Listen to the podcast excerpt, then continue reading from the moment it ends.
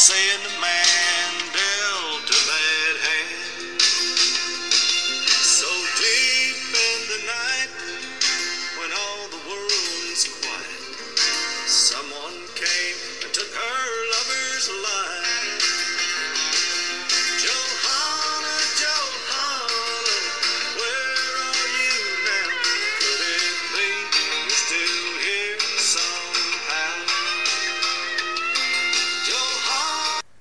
October, my dear friends. You know, fall is definitely here. A nice brisk chill here in Colorado in the mornings and cooling off even more in the evenings. And oh my god, once again, those colors in those trees. I drove towards the Spanish Peaks just the other day to visit my boyfriend's mom, and oh my god, just such vibrant oranges and yellows and reds. And this girl and her camera had to pull over several times to take pictures. Meanwhile, yesterday I went over La Veta Pass to get to family in Pueblo, and oh, so many yellow leaves. Just truly a beautiful time for sure.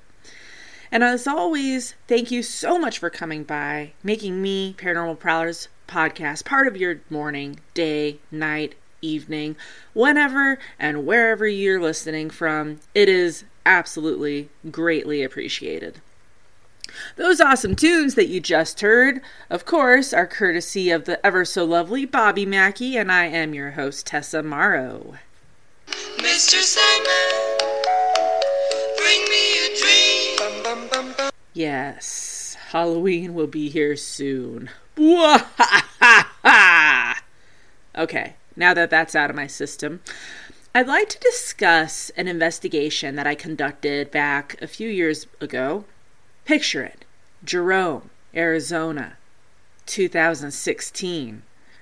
Days earlier, I had been in Tombstone investigating my heart out at the mortuary here, at the soiled dove house there, making friends with the locals, and bringing home uninvited guests. Red sample. While in Jerome, a neat little town up in the hills, I was feeling the effects of my attachment more than ever. But I had two investigations I could not back out on, due to the fact because I didn't know when the hell I'd be back in these parts of good old AZ. To give you an idea just how I felt, and I've talked to a lot of people who've had attachments, okay, and it's like not one is the same. Picture yourself, in my experience, this is what I felt. Picture yourself being tied at the feet and being hoisted up by a tractor or something. Go up as high as that tractor or whatever can take you and then drop you to the hard, unforgiving ground below. Every bone and muscle in my body ached. Every move that I made was excruciating, cringing in pain. You'd think that I was in a car accident, flipping over and over and over several times and then being thrown out of that car. No, I endured no accident. I didn't fall. I, I there was nothing. You know, like sometimes like if you hurt that bad, you know, oh god, that must have been when I knocked my head or you know, I, I did something. Nothing happened. I endured no accident. I could barely walk. I of course mentioned the fact that I felt like I was being strangled, elephant on my chest, if you will. The feeling of never truly being alone. Feeling that way did not stop me one bit though. No. So, one thing about me, when I make plans with people, I stick to them. I could be in pain. Now, of course, if I'm sick and contagious, then no, I won't go, okay? Only a bizarre accident or illness or death can stop me. My mom says it the best I hate change. I don't adapt easily. I really, honestly, truly don't. If Tessa Mauro is supposed to meet Jane Doe at Applebee's at noon for lunch and drinks, guess what? I'm going to be there, like on the dot. Or more like 11:50 because I'm notorious for getting places early. Now, it comes from when I was a kid. My friends, they would cancel plans on me. I, I would be so disappointed and let down, feeling like I was just punched in the face. I don't take rejection good. And I think the little girl inside me is like, Tessa, you don't want to let anyone down. Do not cancel. So there was no way in bloody hell, right, that I was going to cancel on these two Jerome investigations. No, no way. The first investigation was conducted at a cute little shop a sweet woman owned named Sheila's Copper Penny. I believe it has since closed down, and this is the investigation I will talk about today. The second investigation was conducted at Jerome Grand Hotel, a location with a lot of history and a ton of deaths. I believe it was like over 9,000 people have died there. And that deserves, just like Sheila's Copper Penny, an episode all on its own. In good time, my friends. Oh, in good time. About a week before I would investigate the Copper Penny, or Tombstone for that matter, I was walking around Jerome with my mom's dear friend Joan. My mom was on a shopping spree, and we didn't want to run from, you know, store to store in the heat. We were on a mission, though, Joan and I. Due to my investigating the paranormal, Joan had wanted to find a crystal for me to hold on to, as a means of like a sort of protection, if you will. We walked into a store, and Joan talked to the woman behind the counter and told her that we were looking for crystal, this is why, and we needed it, and the woman's curiosity was piqued when she heard it was due because of the paranormal, and we started a conversation, me and this woman. But before that conversation, I need to mention she helped us find a gorgeous crystal necklace and a matching earring set. Joan insisted on buying them for me, and to this day I wear them proudly and I think of her while doing so. In this conversation, she told me she owned a business on the other side of town called Sheila's Copper Penny and how she believed it to be haunted. She told me how she thought the spirits of an old man and his pet cat reside there. Now, my curiosity was piqued. You know, when I hear something's haunted, it's like a dog hearing the word treat or something. The ears go up. she actually had been searching for someone to go investigate her location due to odd occurrences taking place there. I happily accepted her invite. I told her we were going to Tucson and Tombstone for the next week and a half, but on the way back, I would stop by for an investigation. So, you know, we exchanged phone numbers, and when I was back in the area, Sheila and I set up an evening for me to investigate Sheila's copper penny. Sheila herself has had many bizarre things happen in her life, things she can simply not explain. Some are terrifying, while some are quite heartwarming. After our investigation, she opened up and told me some of these encounters, and I'm hoping someday she will be on the podcast. So I get there in the evening after she closed up shop for the day. She points out one area of interest. It's a small open room that has boxes and just a little few things here and there scattered about. Like a stockroom, if you will. She shares with me that she used to have sewing machines in there and used to spend a lot of time in there. But that changed as every time she would be in there, she would be suddenly very tired. I mean, this woman could be wide awake and full of energy. And yet, if she would spend any amount of time in there, in this one particular spot, she would become drowsy. Her energy would drain more and more by the minute. There's even been times when she would fall asleep in there, waking up to no recollection of passing out. In her words, quote, I couldn't stay awake to save my life. I kept falling asleep. My energy would be completely drained, unquote. Very weird indeed. It's something she just simply cannot explain. And how frustrating is that? You own a business, you're going to work, and suddenly you just like can't even stay awake. So when I get there, I'm on a mission, okay? I want to find answers for Sheila. Is there an old man and a cat haunting this establishment? What's going on in that notorious sleep room? Who knows, but I plan to find out. Upon arrival, Sheila turns off the fans and the AC unit. And I mean, you know, it's no easy thing to do in the middle of the summer in Arizona, but she knows her building and she knows the sounds that it creates. And the less sounds we can eliminate, the less debunking we have to do. And of course, we had to debunk a few things that night. You know, a barking dog here, a car passing there. It's just part of the investigation. It's what you have to do. And I happily did it every single time. A little info about this building. Many moons ago, it was owned by the Dykus family. The building itself used to be a Studebaker showroom, which is pretty awesome. And as Sheila is sharing the history with me, my recorder captures an EVP of a man whispering, what sounds like go for a ride. So, go for a ride. And I need to just mention like my tombstone investigations, I was in Arizona for one thing only for my grandma who was having surgery. I didn't know I was going to be conducting so many investigations there, but for a just in case kind of situation, I always have my recorder on me and my Mel meter. And so that's all we had. I didn't have anything else. So, you know, go for a ride. Quite an appropriate EVP, if you ask me, being that we are indeed in a former car showroom. I'm handed a picture of Dykus as a young man in a basketball team photo, which is actually in my book because this is a chapter in the book, and it's a really neat picture, if you will. As I touch the photo, my Mel meter screams at us and spikes to 1.0. Not very high, obviously, but it spikes. First place I'm attracted to go to obviously, is the notorious what I call sleep room, where Sheila is most affected. As I walk into that area, my recorder captures an exasperated breath. I say out loud to the spirits something to the effect like, You know, why does Sheila get so tired in here? She's even taking naps here while she's never done that before. And a snicker is captured on the recorder.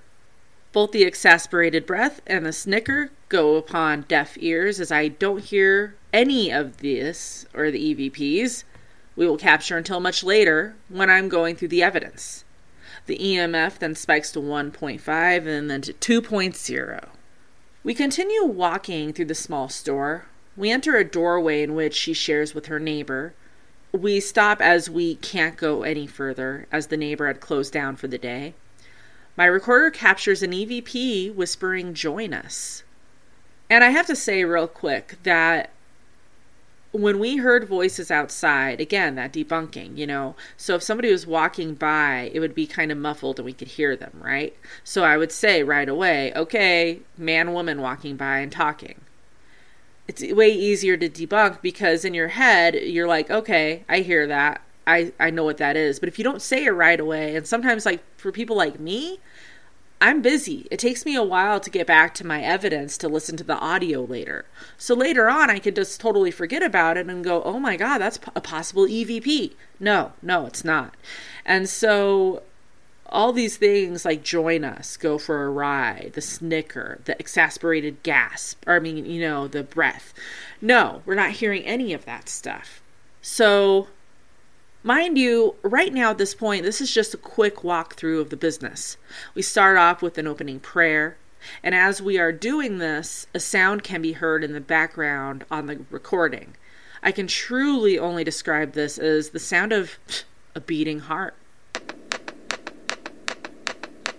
We finally start the investigation where I encourage Sheila who is standing there observing the investigation, to join in and to feel free to ask any questions.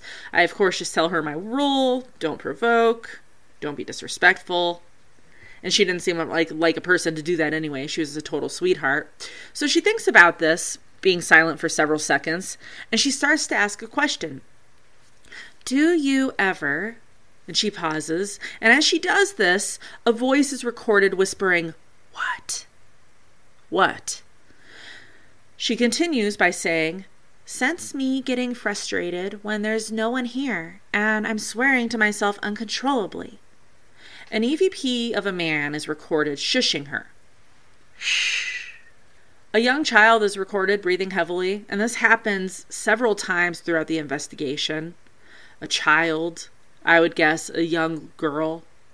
And I ask if any of the spirits could make a sound for us. And a loud thump is recorded, and later on, I ask again for a sound to be made, and the recorder yet again captures something, what sounds like a humming sound, followed by a cat purring. When I heard this days later, I was absolutely amazed. This would not be the only time we would get something on the recorder involving a feline creature at another point of the investigation, we are positioned at the counter where the register is, and we're just asking questions. And during this time, my recorder captures yet another purring of a cat. And what happens next is actually quite phenomenal. After the purr, another sound is captured. Now, the people that are listening who have cats or who are cat lovers or who knows people who have cats who have seen this will know what I'm talking about. You put a nice dish of fresh, wet, decadent food in front of them, right? And what do they do? Well, of course, they eat it. They scarf it down. First of all, you feed your cat dry food every day. It's just kind of like the same bullshit, right? It's like, ugh. That's like if you eat a tuna casserole every single day, right? And then all of a sudden, boom, there's a steak, a big fat juicy steak. Or for the vegetarians, a big fat juicy veggie burger. Okay? I mean, you, I don't know. It's like, oh. So for the most part, what I usually observe with the cat and the wet food, they're anxiously and excitedly eating the wet food like it's the last precious morsels on planet Earth. The sound is a cat scarfing down its food. What a capture! Yes! As this is happening, unknown to us, of course, the Mel meter goes to 1.0. And I walk to the middle of the room and I ask, There's word that an old man and his cat are here. I love cats. What's your name? What's your cat's name? Uh, you know, I want to know both, man and cat. And while I don't get an answer to my question, we did get two footsteps walking closer to me. And when we were asking questions, we weren't moving around and walking and creating sounds. And I explained all of this to Sheila, who hadn't done an investigation before, all of this stuff. So she was kind of, you know, ready to go. I then asked if maybe they worked in the old showroom. Maybe were you a mechanic or are you one of the Dykus family or something? Again, no answers, but my recorder captured yet another sound. It was like a metal like clinking sound. Right after that, another purring sound is recorded. really, really cool. I love capturing animal EVPs. It's so phenomenal. So later on, I ask, Are there any spirits here? Feel free to make a sound. Tap my shoulder, touch my hair, hit my foot. I give you permission to touch me, not Sheila. And Sheila stayed silent, obviously not wanting any part of that, and I totally respected that. So I made it clear to the spirits do not touch her, touch me only. Do not attack, be gentle, but I'm here. After I say that, a woman is recorded sadly saying, I can't. Like her voice was just really sad. After she says this, a man is recorded exhaling loudly. Mind you, it's just me and Sheila, just two gals here. Followed by guess what? Meow. You guessed it, another purring sound. Now, you must remember we only have the EMF and recorder going at this time. We aren't hearing any of the purrs or any of the breathing or EVPs. I mentioned that the spirits must be shy, and that's okay. And after saying this, a man is recorded saying, Walk around the room.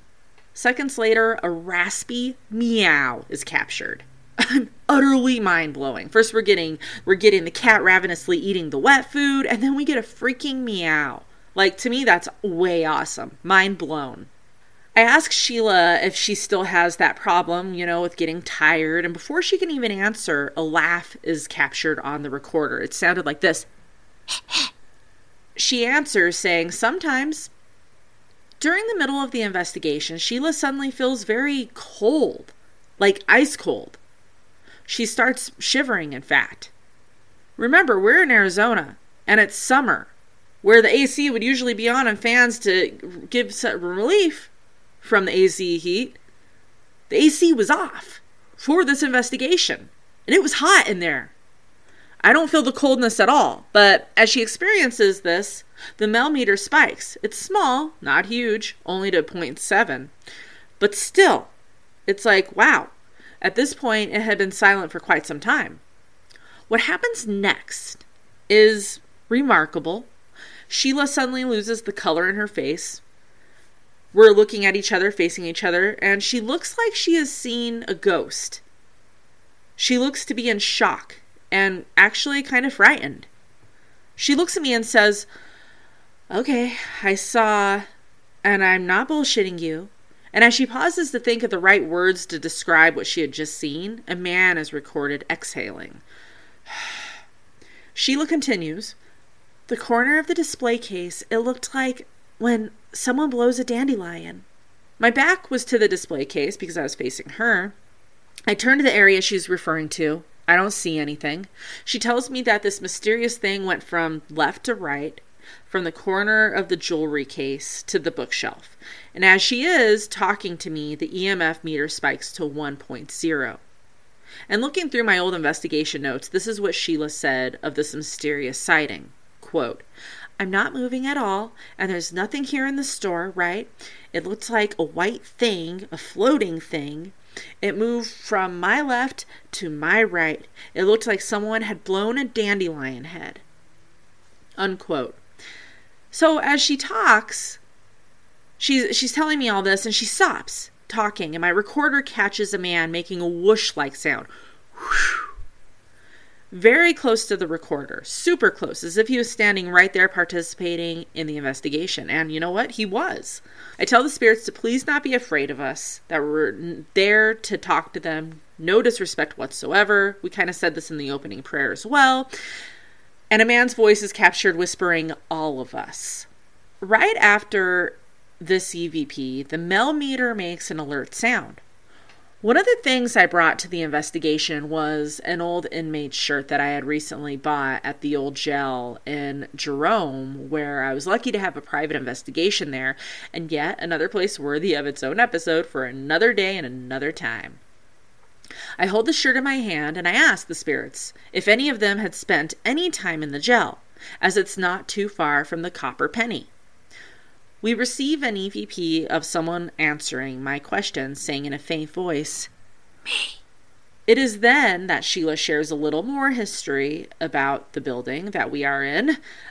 At some point, they actually used this place as an interim gel when the town's gel started sliding on down the hill. We conduct an EVP session. You know, that's asking a question, waiting several seconds, vice versa. We're taking turns.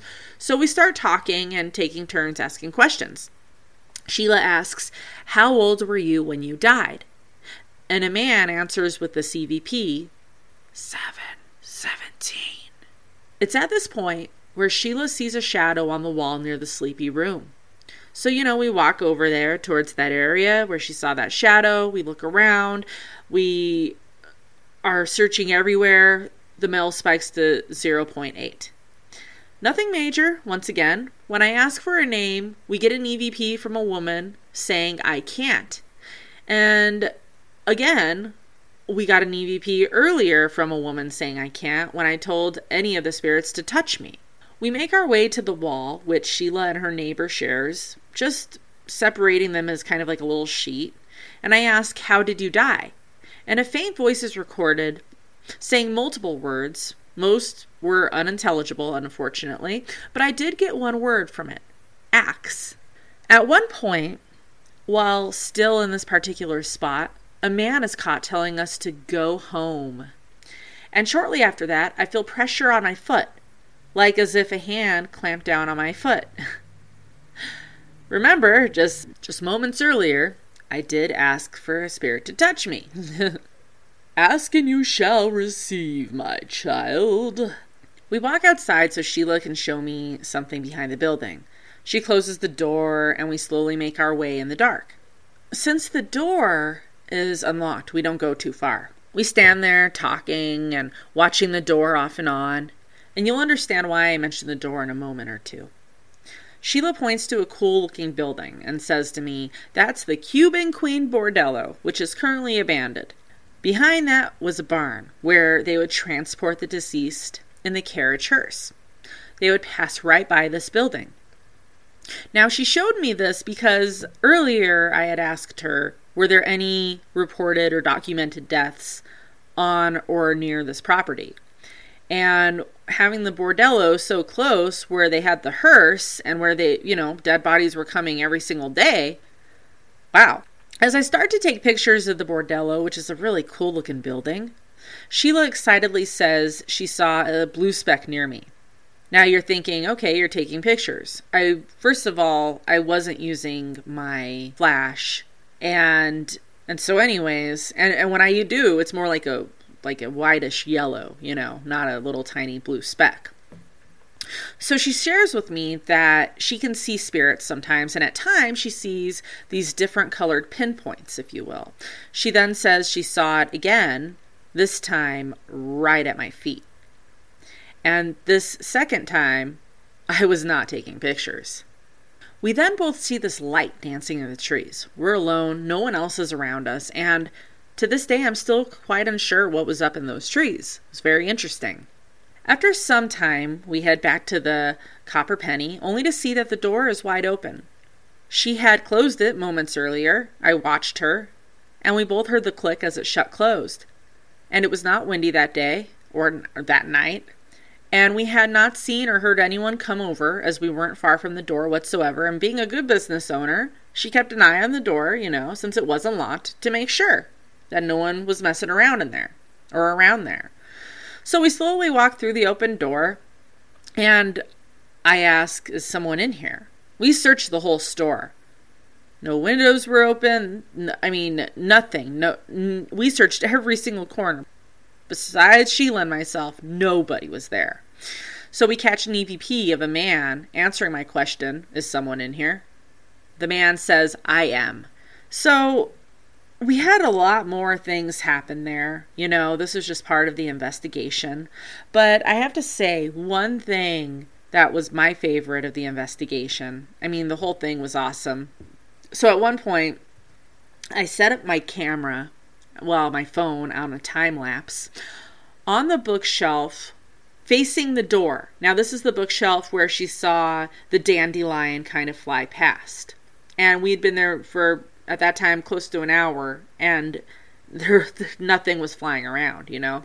And so we end the investigation this way. I put my phone time lapse facing the door on the bookshelf in the active area and we close the door we go outside and then that's where she shares her experiences with me you know the things that she encountered as a child and into adulthood and the things she's been through and again, mind blowing, she'll have to be on to share for herself.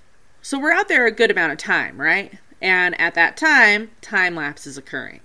Time lapse. And I like doing it like that because instead of having to watch, and of course there's no sound with time lapse, unfortunately, but we don't have to watch 20 minutes of a video. You know, at this time she had been working all day and was getting kind of tired. And so we're just waiting, you know, and talking and then we get to watch this probably like 30 second video then instead. And so I must mention, however, when we were leaving, my recorder was still on and it was in my hand, and a man is whispered saying, Come back. It's like, man, tell us to go home, then you tell us to come back. What's up? Just kidding. I love every single EVP that I receive. Greatly appreciated. Keep them up. But while the door did not open in my time lapse, we did capture something, and it was quite amazing to me. We watched the video. All seems normal, nothing moving whatsoever. And close to the very end, an unexplained black little thing starts making its way from the bookshelf and it takes a quick corner, really quick, the corner of the bookshelf, and then disappears.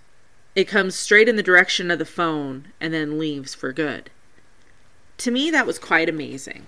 It wasn't a bug, just the way that it was moving, and it didn't look like a bug. It, it was really interesting. And again, this happened in the area that you know things were happening. Things that we you know the, where she saw that dandelion and close to where she always falls asleep. So it was really really neat. And i wish i could recommend for you guys to go check out sheila's copper penny but again as i mentioned earlier i do think it has closed down. So for now i could at least say i don't know about an old man being there. I don't. Uh, she told me an old man and a cat supposedly are there. I could absolutely say that a cat is there. Got more than enough proof, got a lot of evidence, sounds, and whatnot. We did get some EVPs of a man. It might be the man.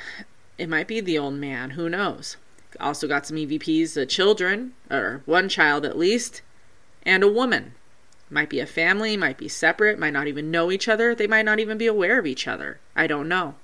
But I can at least give her that answer that, yeah, you do have something there. You have a cat, and it seems like several other resident spirits. So there we go. It was a pretty decent investigation, absolutely. Did you enjoy this week's episode? Yes! Listen to the others, you guys. They're equally awesome. Haven't heard every single one yet? No need to cry, my friends. You can binge listen as we speak.